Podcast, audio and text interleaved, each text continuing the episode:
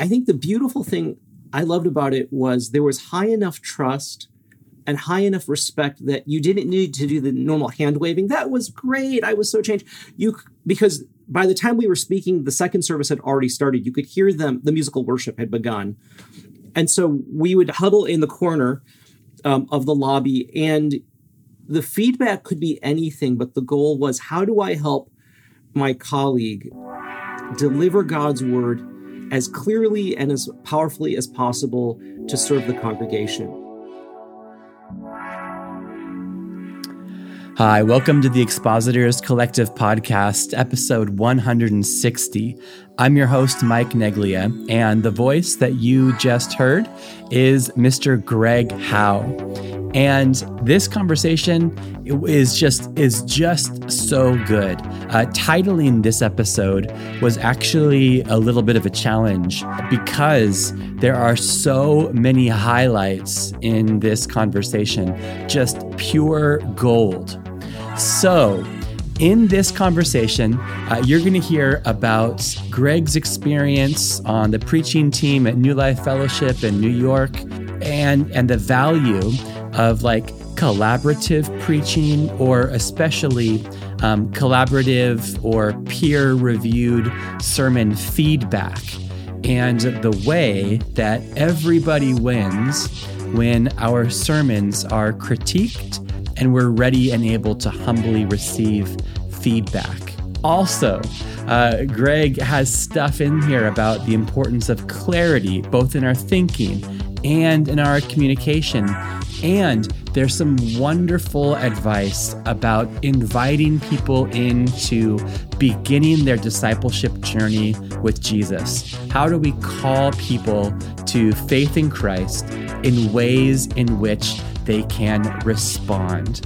So, like I said, so much gold in this interview, and I'm really excited for you to be able to listen to it. All right, I hope that this episode and all that we do at the Expositors Collective help you to grow in your personal study and your public proclamation of God's Word. Okay, welcome to the Expositors Collective Podcast. I'm here with Greg Jao. Good morning. How's it going? It's going great. Thanks for having me on. Man, I'm very excited to talk to you. I think that you have a lot to offer, and I have one specific thing to focus on in our conversation, but there's probably going to be a lot of really meaningful and significant rabbit trails in this. So let's go. Let's get ready for this. Fantastic. So Greg, you are not primarily or vocationally a preacher, but yet you've preached a lot throughout your life. Is that correct? That's true. A lot of my work has been in campus ministry with InterVarsity Christian Fellowship. But in that context, I probably, when I was on campus, would speak at a church or at a conference or a student group 30 to 40 times a year. So it was much like being a pastor in terms of preaching regularly, but it wasn't the primary thing that I was working on. Yeah. Well, I mean, there's some people that are full-time that preach about 40 times a year. So forgive me for that oversimplification. No, not at all. But oftentimes it's that you're talking to different people each of those Sundays? Yes. So it could be different churches. It could be different student groups. So there's a little advantage of being able to say, oh, I have a talk that would normally work in this context, but then making sure I have enough knowledge of the specific group I'm speaking to figure out how does the application need to shift, even if the core exegetical work hasn't shifted. Okay. That's stellar. Well, could you bring us into your story? Could you tell us about the very first time that you ever preached a sermon or taught a Bible study in public? Oh, the first time I preached was probably as a sophomore in college. I was at a InterVarsity month-long program. And part of what we did for about 3 weeks was study the letter to Titus. It was about leadership, and so we had focused on that. And at the end of that month, we'd had 3 weeks of different expositors coming in. And the fourth week, they said, we're going to ask the students to do the preaching. And so we took the text of Titus that we had studied together, and each of us was given a different section. And in small groups, we preached, exposited a small section of Titus, and then we received feedback from the group. And so My first text was Titus 1:1-3. And I remember spending hours trying to unpack it more and figure out, how do you communicate this very abstract thing about how the gospel has worked across time in a way that might be relevant to my fellow college students? And then had to sit there afterwards as that small group then provided both encouragement and critique on how I should preach, could have preached that differently. Wow. That sounds really great. What a wonderful opportunity that they've given you. I'm sure it stressed you out, but what a safe place to kind of begin your preaching ministry, vocation, career. It really was. And what I loved was what they told students at that conference. There were about 80 to 100 of us. If you're going to speak from the scriptures. Do an exposition. We don't need your best thoughts on prayer. We would much rather have you teach from Daniel 9 or Nehemiah chapter 1 or any of the great prayers in scripture, but at least allow the God's word to be your authority and to constrain your content, but that will actually be a blessing to the people who are there. So it was a fantastic experience. And then to receive critique immediately afterwards, I think was humbling. And what a gift that the very first time I preached, people were like, here's how we think you could do that better. That was excellent. Yeah. What was the critique? Do you remember? It was so long ago. It was in the mid-'80s, but I think they were, one of the things that was useful to note is before we were allowed to critique each other, we had to share, how did God speak to us in the sermon that we heard, so that the first thing was for us as critiquers to be attentive to what the Holy Spirit was doing in us before we started critiquing. I think it was things like, you speak too quickly, the application's a little abstract. Could you make it more concrete, especially given how abstract the opening lines of Titus are? And I think that may have been it. It was a 15-minute sermon, right? So it was quite short, but those were probably the main critiques and have probably been the consistent critiques over time. I was just going to ask. Yeah. So have you slowed down in your speaking, and is your application more concrete now? I don't know that I've slowed down in my presentation, but I hope my application is more concrete. I was very much helped by a critique I got several years later by a wiser and more experienced expositor who came alongside me and said, that was fantastic, but your application was so abstract. If people are familiar with Myers Briggs, I'm an INTJ. So I live at the level of ideas, concepts, and imagination. And he said, imagine the specific people there and choose one or two and say, for Joe right there in row 3, how would this be relevant to him? And think about Maria in row 7 to the right. Why is this good news? Or where's the challenge from God in this? And I think by trying to be attentive to the specific people in the congregation, I can't speak to everybody, but if I can ground it in one or two different people, that helps. Or when I was preaching frequently at the church, I was at in New York City, I had 7 or 8 people I kept in my mind as I was finalizing the text, particularly the application, to say, is this relevant for this person who's struggling with homelessness? As well as the Wall Street banker who is 4 rows away. How about the person who feels like a minority, whether through ethnicity, sexual orientation, or another issue that they may be wrestling with at the church, to the high schooler who's in the pew? And if I could keep all 4 of those folk in my head at the same time and say, where is this good news? That helped keep me a little bit more grounded in what was happening. Yeah, perhaps you're familiar with Brian Chappell's book, Christ Centered Preaching.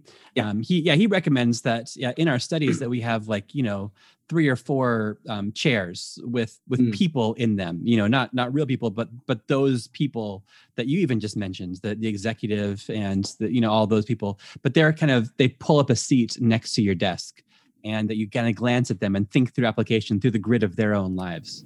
Yes. Yes. And I was strongly influenced by, it was John Stott's book, Between Two Worlds, which was I Believe in Preaching in the UK and has now been re-released by Erdmans in a different title. But he used to when he would plan a series, invite a group of people from London, usually young professionals, and just walk through what he'd been thinking, the external reading he'd been doing, and how he was thinking about scripture, and just received feedback even before he would come to the text, well, not before he'd come to the text, before he'd begin to write the sermon out, as a way of making sure, did this resonate with the people in the parish? Did this hit? So it wasn't just people in the parish, but would experts in the field say, yes, you've accurately summed up the issues? And I was so struck by that as a beginning preacher that this world-famous Bible expositor took the time to do the research to understand his context. Yeah, so Brian Chappell says, do a thought experiment. And John Stott's like, wait a second, let's make this real life. I'm a pastor. I can call my congregants into my study.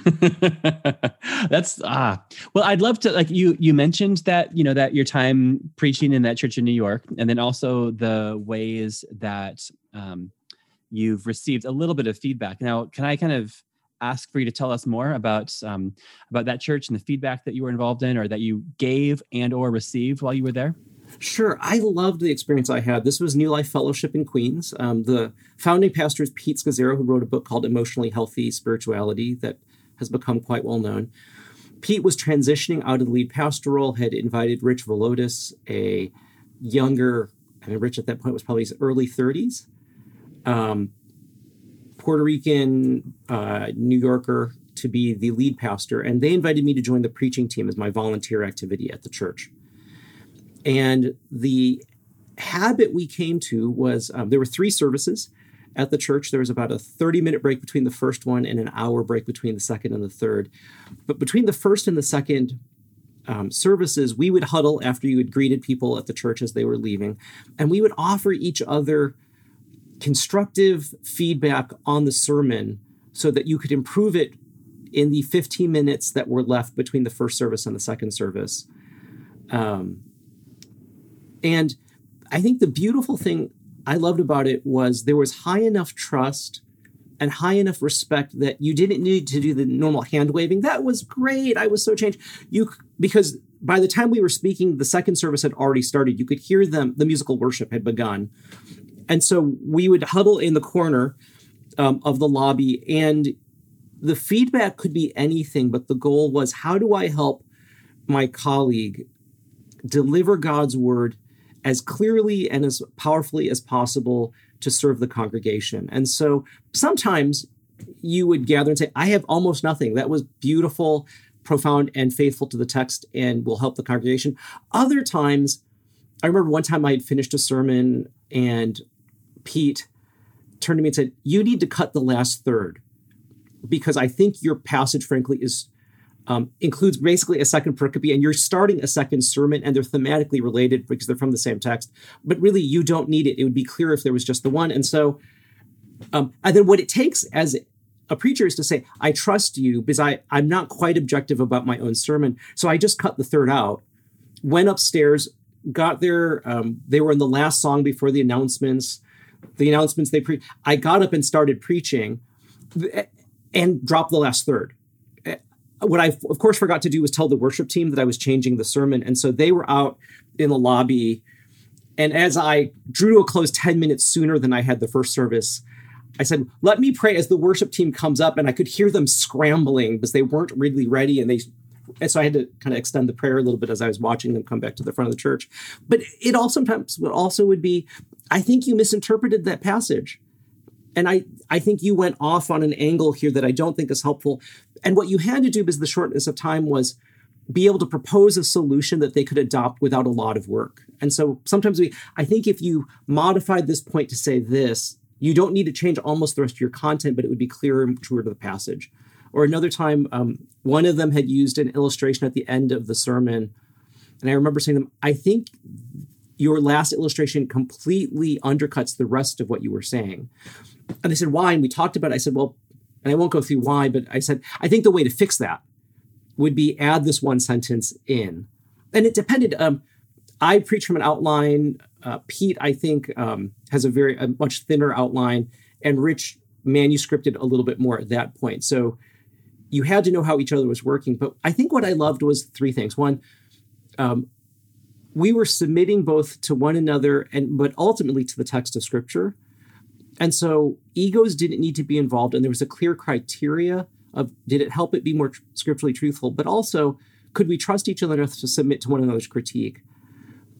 And what that meant for us is, as the preacher, my interpretation of the text nor my delivery of the text is authoritative. And so you had to be humble and say, okay, I think it, second, it taught us we always have room to grow. Pete had been in ministry. I mean, he was retiring. He'd been preaching for decades. I'd been preaching for decades. Rich had been preaching for decades. But you had to have the humility of, I can always get better, and friends will help me do that. And I think the third thing was it helped us not be precious about what we were writing or doing. In the end, the goal wasn't cleverness or I found something new. It was, did we communicate faithfully and clearly? And that would be better for the congregation. So it was a marvelous experience. All I wish in retrospect was, and we could never organize it, I wish we'd had a chance to study the text together before we started the preaching. So if we knew we were doing a series on Acts, I wish we'd said, let's take a day or two together, study the text comprehensively together so that we know how we have a shared interpretation of what's happening, and we can articulate that all better. But the critique experience was fantastic. I mean, yeah, I saw, it popped up on Twitter. I think you tweeted something about that, or a photo of the three of you guys like huddled together. And it came across my timeline, and I thought that's so beautiful because it is a glimpse of a healthy team. And then B, the idea that essentially the preacher for the week is not just somebody, sharing their reflections about the text and their interactions with God, but it's almost like a representative of the community of faith, to say, look, God has said this to us. And even we affirm this, and we are saying this. It's a beautiful aspect that I think is sorely lacking in a lot of maybe Western churches, or maybe just churches in general. But I thought it was a beautiful thing. And well, it really was. And partially it was the trust. I think partially the dynamic of Pete's an older Italian-American. Rich was Puerto Rican, raised and born in New York. I'm Chinese-American from the Midwest. And having that diversity also helped, because there were times that we could say to one another, oh, when you said that, by the way, the connotations in another community will read this way. Or, so you had a little bit of the multi-ethnic dynamic in that conversation. Yeah. That sounds like the Church of Antioch, perhaps. Maybe they had some similar discussions. Now it was fantastic. Yeah. Now, so you said that one of your not regrets, but you would have loved to be able to study in advance together. Mm-hmm. Now I have another question.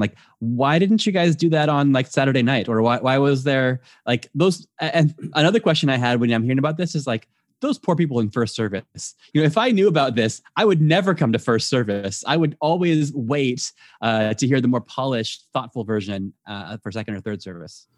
Yeah, I think we didn't do it Saturday night, probably because it depended on who was done writing their sermons when. Now, I suspect Pete and Rich often had their sermons done sooner. This was my volunteer activity at church, so frequently I was writing my sermons Saturday or Sunday morning, around midnight. I think also some of it was just logistics. I think the other thing I would say is there's a certain amount of feedback you can get before the week, which certainly people did. There's something else about as you deliver the sermon, particularly for those of us who don't manuscript particularly, that when it's live, it comes across differently and it reads differently. So sometimes we'd make calls. I'm thinking about this. Does that work? But it's as it's put together and actually delivered. And for any of us who've ever had to preach multiple services, I think you have different things that occur. So there's a certain freshness with the first one. I think the second one was probably the steadiest. And by the third one, energy may have been flagging a little bit. And so, it was a rare time given everybody's experience that the first one was very off the rails, but occasionally there was some nice tweaks on the second. Of course. Yeah. Okay. And no disrespect. And especially realizing too, the time dynamics, and also, that was your voluntary service.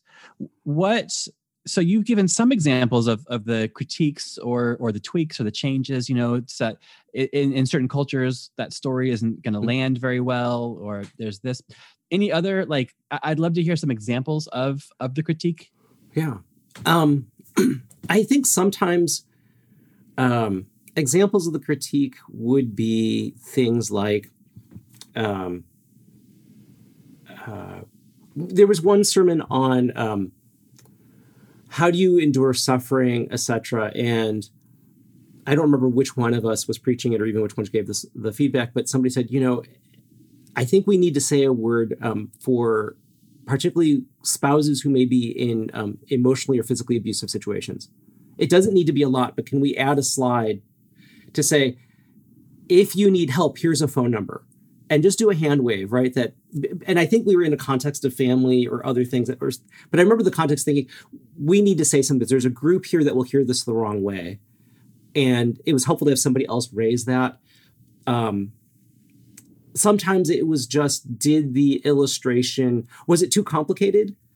And sometimes it would be, you need to simplify that story. We got a little bit lost. My oldest daughter often would sit in the service. She hated Sunday school.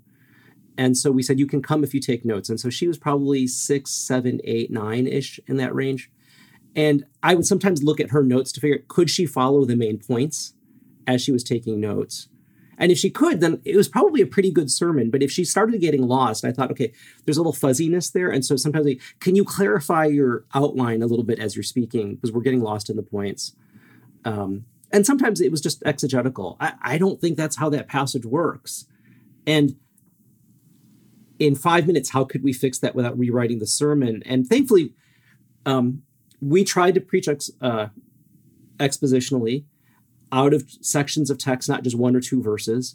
So the nice thing is, even if you may have partially misinterpreted part of it, the rest of the context of the passage keeps everything reasonably in line. So we could just say, I think in that middle section, could you nudge the point in this direction? Because I think it fits the exegetical point better and still accomplishes what the text is trying to do and what you're trying to accomplish in your sermon. So there, in part, because it was expository preaching, the text provided its own set of controls so that nobody ever was way offline. And so, but the critiques could be any of those as we went. Wow.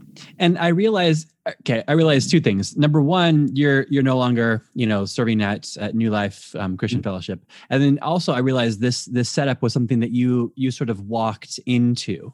I'm wondering, though, however, do you have any advice for, let's say, the solitary preachers out there that hear this and think, oh, I'd love that, but how do I go about doing that without coming off as, I don't know, narcissistic, to say, hey, I want you to tell me about my sermons and talk to me about how good they were.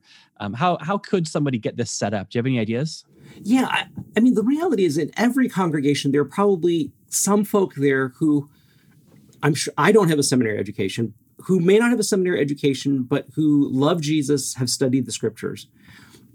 Invite them to talk with you after a Sunday sermon. It doesn't have to be every week, but once a month, 2 times a quarter.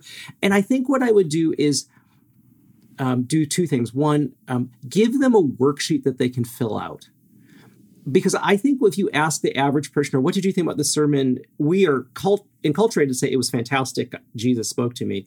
But it's much more helpful to give them a worksheet. And the things I would definitely include would be, how did the Lord speak to you? Because I do think if we encourage people to be critics before they're disciples, we're leading them astray. And that's the danger, I think, for all of us who love to do expository preaching. We hear other preachers, and it's so easy to move into critique mode rather than stay as a disciple as I'm listening, which is the most important thing.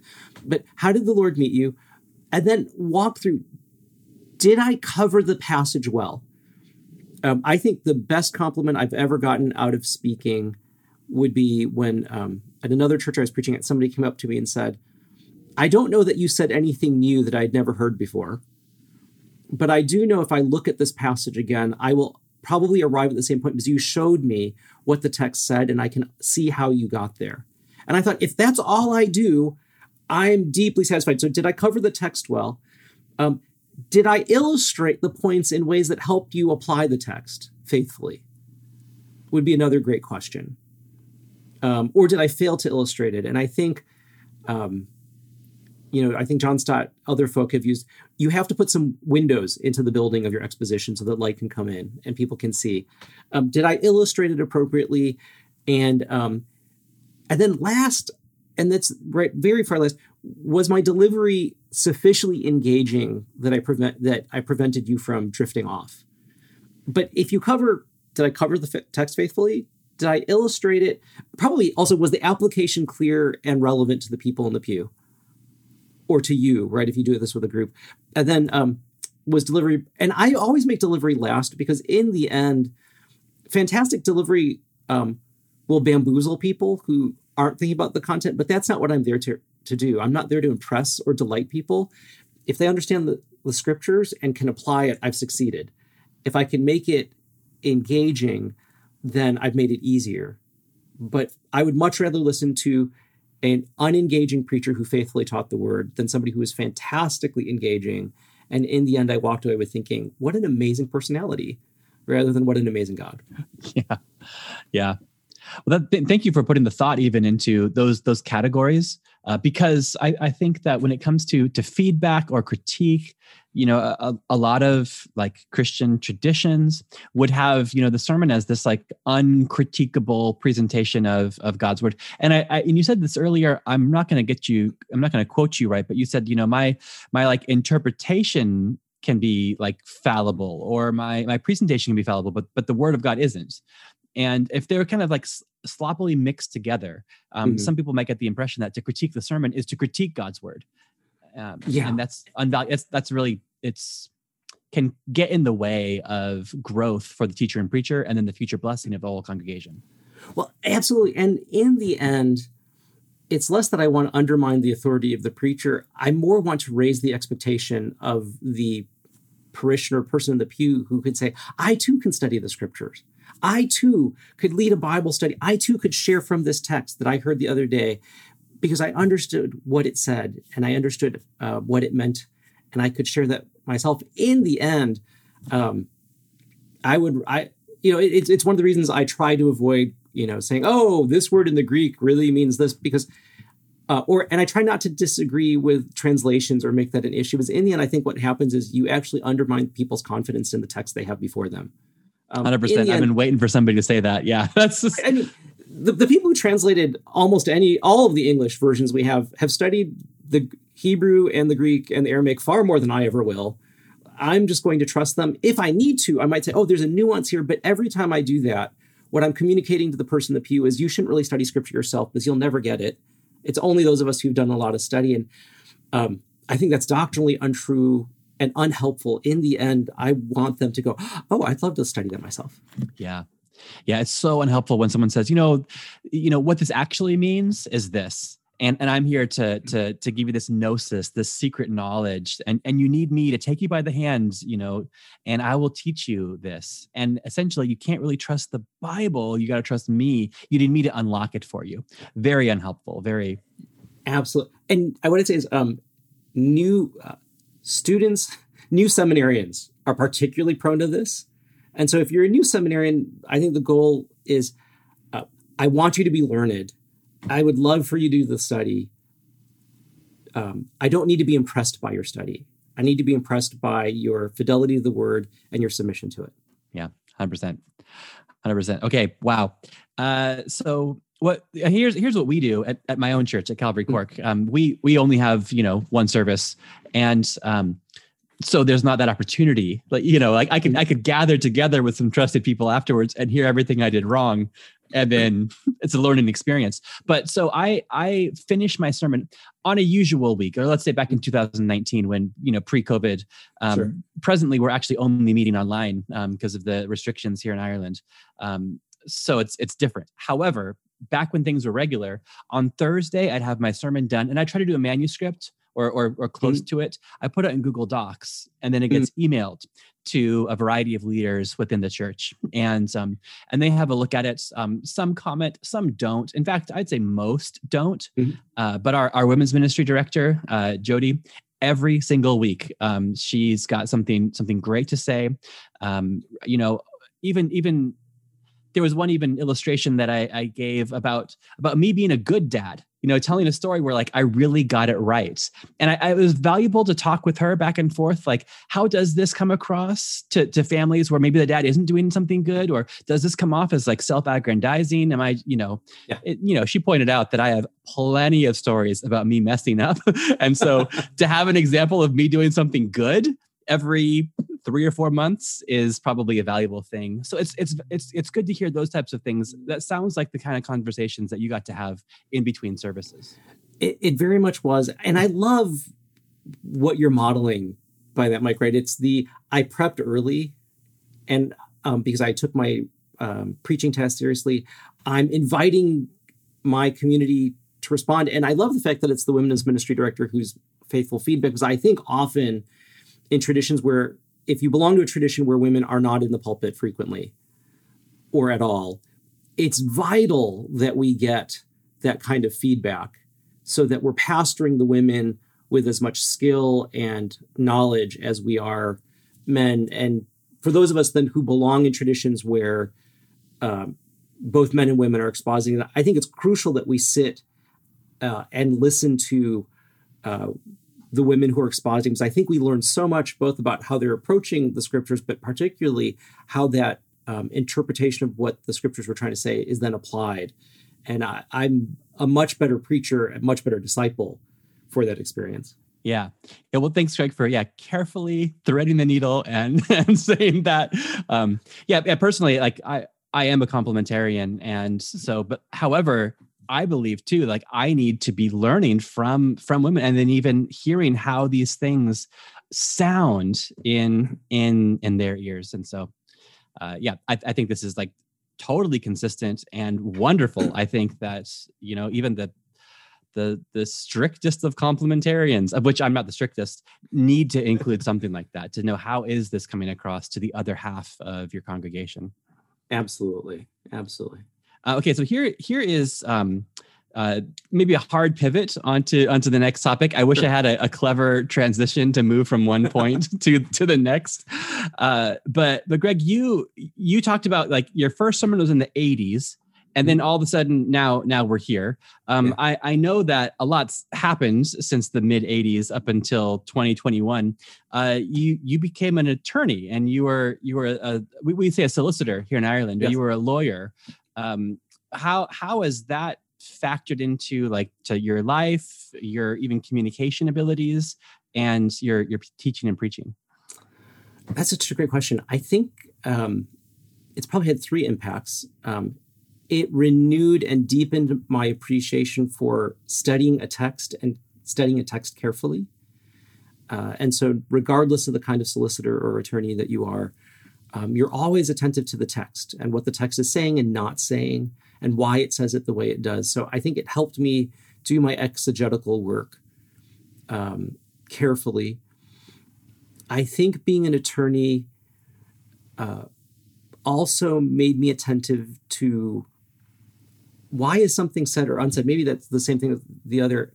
I think the broader piece might be what's the argument or what's the reason the biblical authors wrote what they did? And while you're always in hazy ground trying to assume you know why they put it together, I always assume people are logical and are trying to communicate something. So it's asking the bigger picture question. So, for example, as you read Romans, it's being attentive to the context that while we often think about it in the Protestant tradition as justification by faith, a long argument for that, the larger context for Paul was, can Jewish and Gentile Christians worship together? And is there a place for that kind of diversity? And how will we find unity?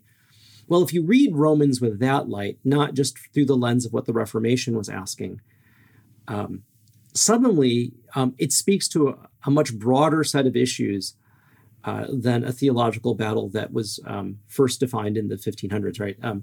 I think the third thing, you know, I wasn't much of a litigator, and so I don't think it changed my delivery that much, but it did make me very attentive to, is this clear?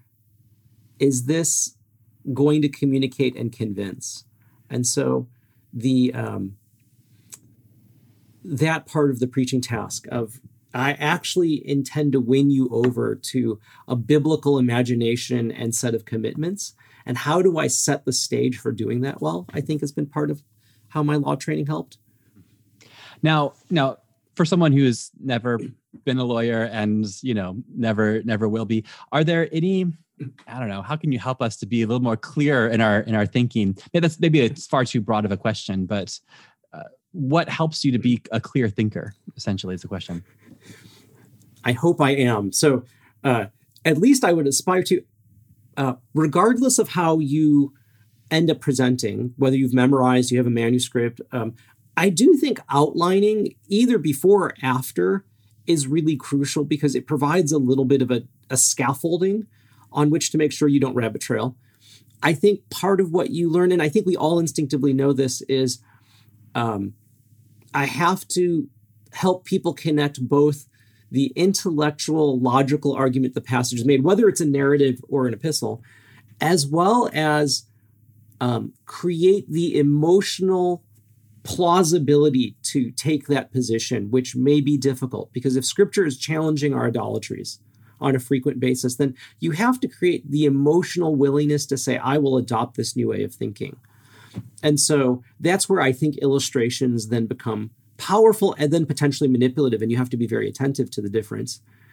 But if I tell a story well, so that somebody says, I see how that and why that person made that decision, and I identify with them deeply enough that I could imagine making that decision too.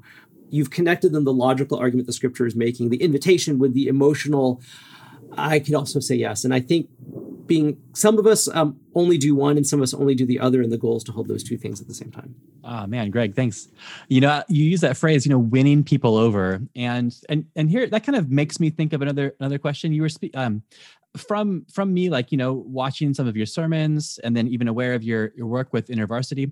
I know that like conversions are important to you, or evangel, you know, conversion's kind of an old-fashioned word, but like how can you maybe speak to the teachers and preachers? Like, how can you grow as a teacher and preacher to not just be an educator, but actually calling for a commitment?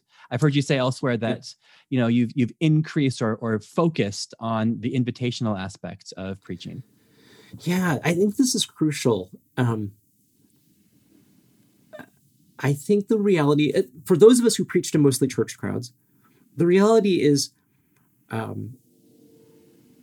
people are so surfeited with biblical knowledge, but so malnourished in being taught how to apply it and put it into practice or how it should change them, that I've often said for many Christians, if they would just apply what they already knew, even if they read nothing new, it would probably be better for everybody. So I think...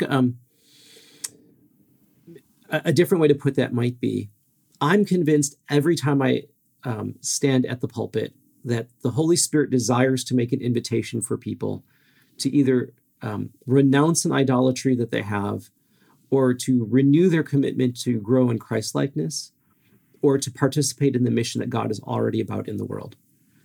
And that my role, right, as one of the great words for the preaching task, is being a herald of what God is doing.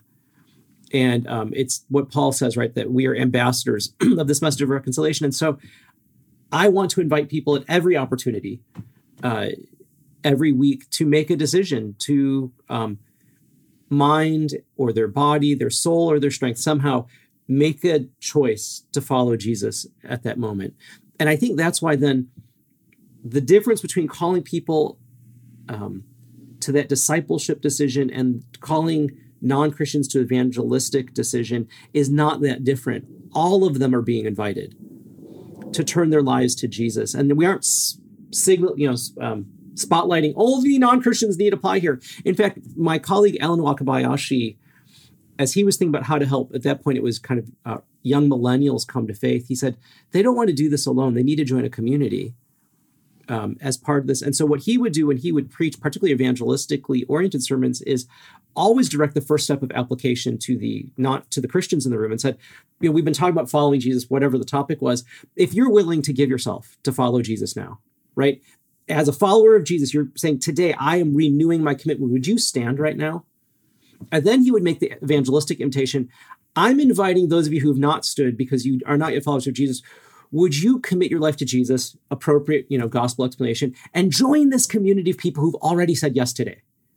And I don't think it was manipulative, but it was actually saying, we never do this alone. You're joining the company of the people of God in saying yes to Jesus. And I think for the non-Christians in the room, it was, I'm not weird. I'm not doing this alone.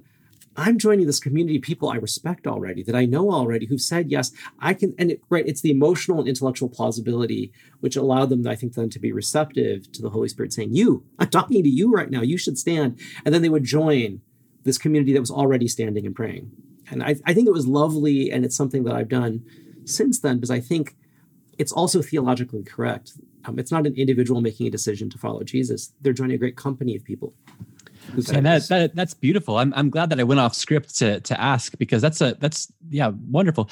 I think there's probably manipulative ways of doing that. Yeah. And I think even some evangelistic organizations came under scrutiny, under fire a couple of years ago. Maybe I won't get into the details, but where certain people were almost planted in the congregation, and they would begin streaming forward to allow people to get caught up in the momentum of it all.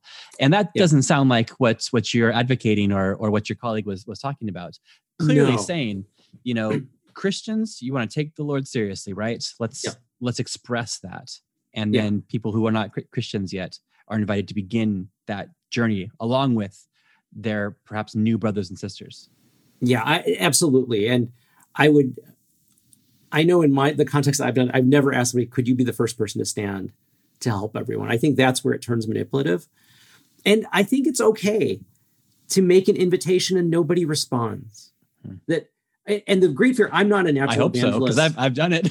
Right? But it's so important, I think, for our own integrity to say, nobody responded.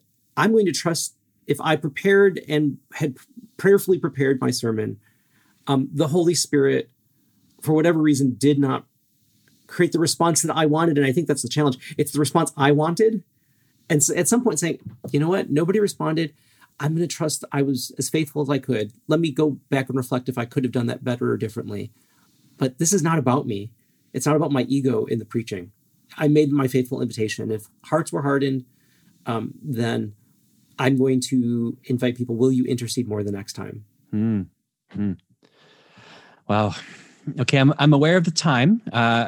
Time for maybe only one question left. I have two. I've sent you the questions in advance. Which one do you want to talk about? Do you want to talk about your weekly rhythm, or do you want to talk about things that you're trying to improve in and grow in?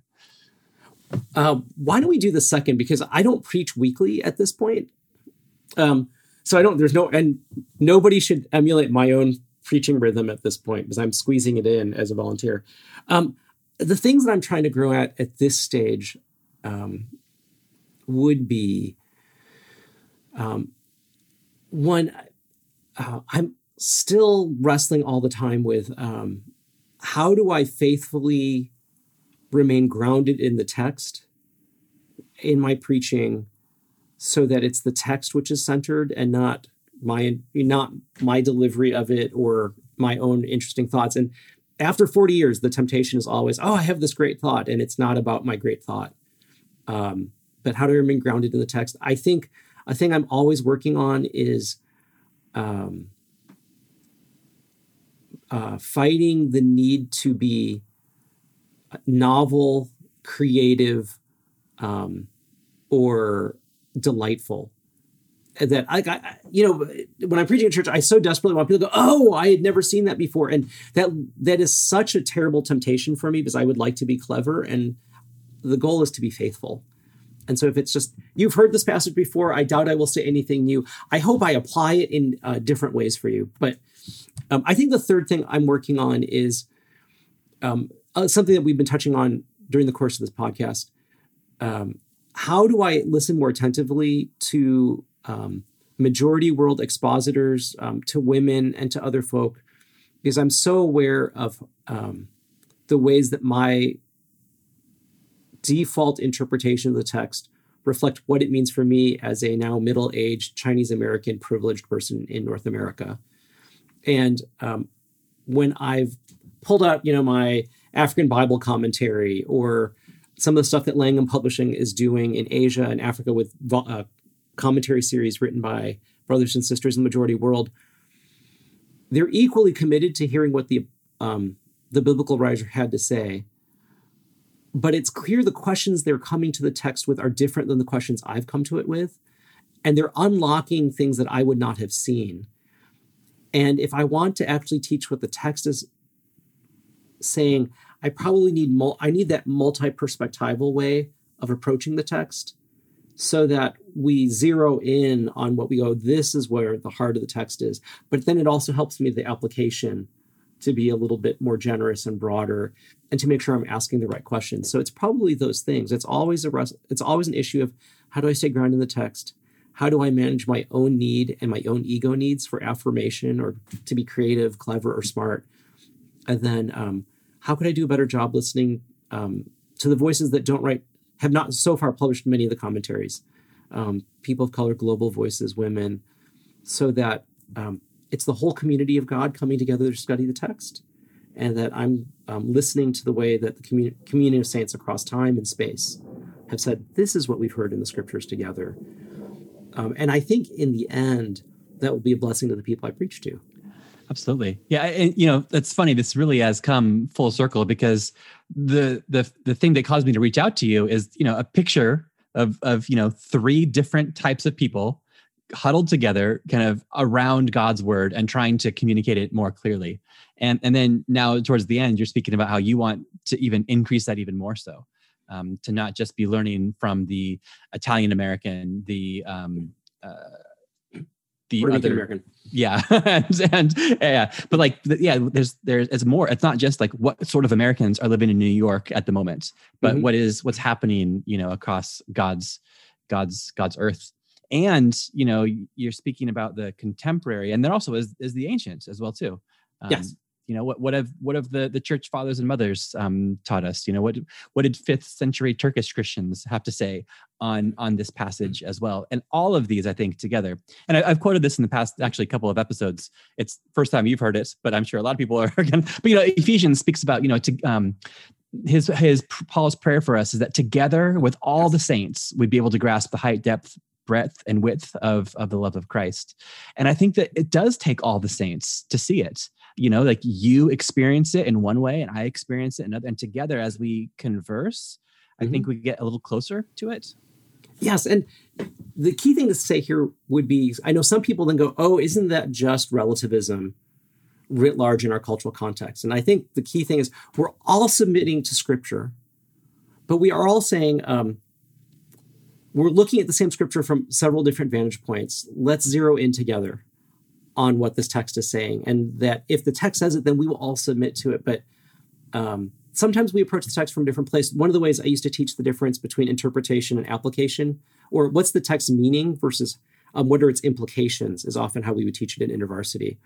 If you, at least in the United States, if you look at a stop sign, it clearly the meaning is stop, but the implications change depending on which direction you're driving toward the sign at. If you're facing it, it means you should stop. But if it's to your right on the street that's perpendicular to you, you don't need to stop. Now, you might be wise to slow down in case the other car doesn't, but the implication is the other car will stop, you can go forward.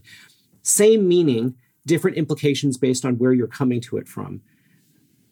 The meaning of the text is clear. It's what the authors intended, but the implications for the audience will be determined somewhat by where they're coming to the text from. And that's what you want to explore, I think, as you engage with the text. Wow, man, I love that. You mentioned that Langham is publishing like majority world theologians. Could you give us the title of that? Is that already out, or is that in process? Langham Partnership, which was the ministry founded by John Stott and continued since his passing, has a publishing division called Langham Publishing, and you can find it online. They have several series going. So they have a number of one-volume Bible commentaries, the African Bible Commentary, the Latin American Bible Commentary, Eastern European. So in all of those, they're trying to work through the implications, particularly in these one-volume Bible commentaries. They're fantastic. And they've been published by other publishers in various countries. And then there's at least two series. I think there's an Asia commentary on scripture that's going through at least the Old, maybe the New Testament, and organized by believers in the Philippines, and then drawing on Asia. And then I believe there's another Bible commentary series, but I can't remember its location. Okay, we'll definitely find it. Yeah, we'll put them all in the show notes for this episode. I keep looking. I have the Africa Study Bible, but that's different. I think that's Tyndale. But that'd be. I've been learning from even these contemporary African Bible commentaries as well. So yeah, we want to broaden, and it's a valuable thing to hear what our brothers and sisters have said and are saying. And yeah, looking into God's word together. So yeah, for my Irish context, for your Chicago context or Chicago suburbs context, God's word has something to say to all of us. Let's just see how it's hitting and reflecting off of different people's lived experience. Absolutely. And I think some of the hard to tackle issues are seen differently in different contexts. So I often point out to people, the problem of pain is wrestled with in a particular way in affluent Western context. Why does God allow this to happen? And in majority world context, they're not asking that question in quite the same way because it's so pervasive and such a normal part of life. They have different kinds of answers and questions that we need to learn from. Yeah, and that which troubles us, doesn't trouble them, and even vice versa. So absolutely, yeah. Well, excellent. Well, Greg, thank you so very much. This has been really delightful. I think you've really given the listeners loads to chew on. I would love if from this people began to initiate these type of feedback systems to find colleagues to help them. That'd be a wonderful takeaway from this.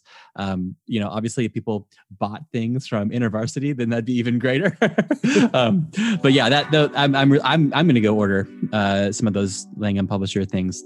I love that kind of thing. That deserves a spot on my bookshelf, definitely. Well, excellent. I hope that this podcast and all that we do at the Expositors Collective helps you to grow in your personal study and public proclamation of God's Word. Thanks again, Greg. Thank you so much.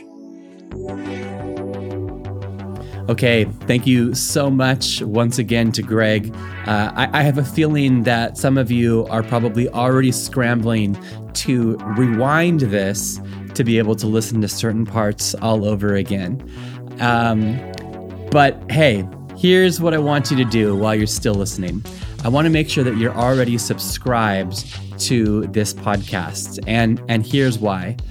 Because in just a few days, there's a bonus episode coming out with myself and Pilgrim Benham talking about guest speaking, the best practices, best etiquette when you are not the main pastor, but when you're invited to speak at somebody else's church. And then afterwards, for the month of April, it's like an all-star lineup. There is Dustin Benge, Andreas Kostenberger, John Stark, Tabiti Angwabile. All of these are coming up. They're scheduled, and you got to make sure that you're subscribed so that you don't miss one of those. Each of those conversations is really going to personally enrich you, I promise, or your money back.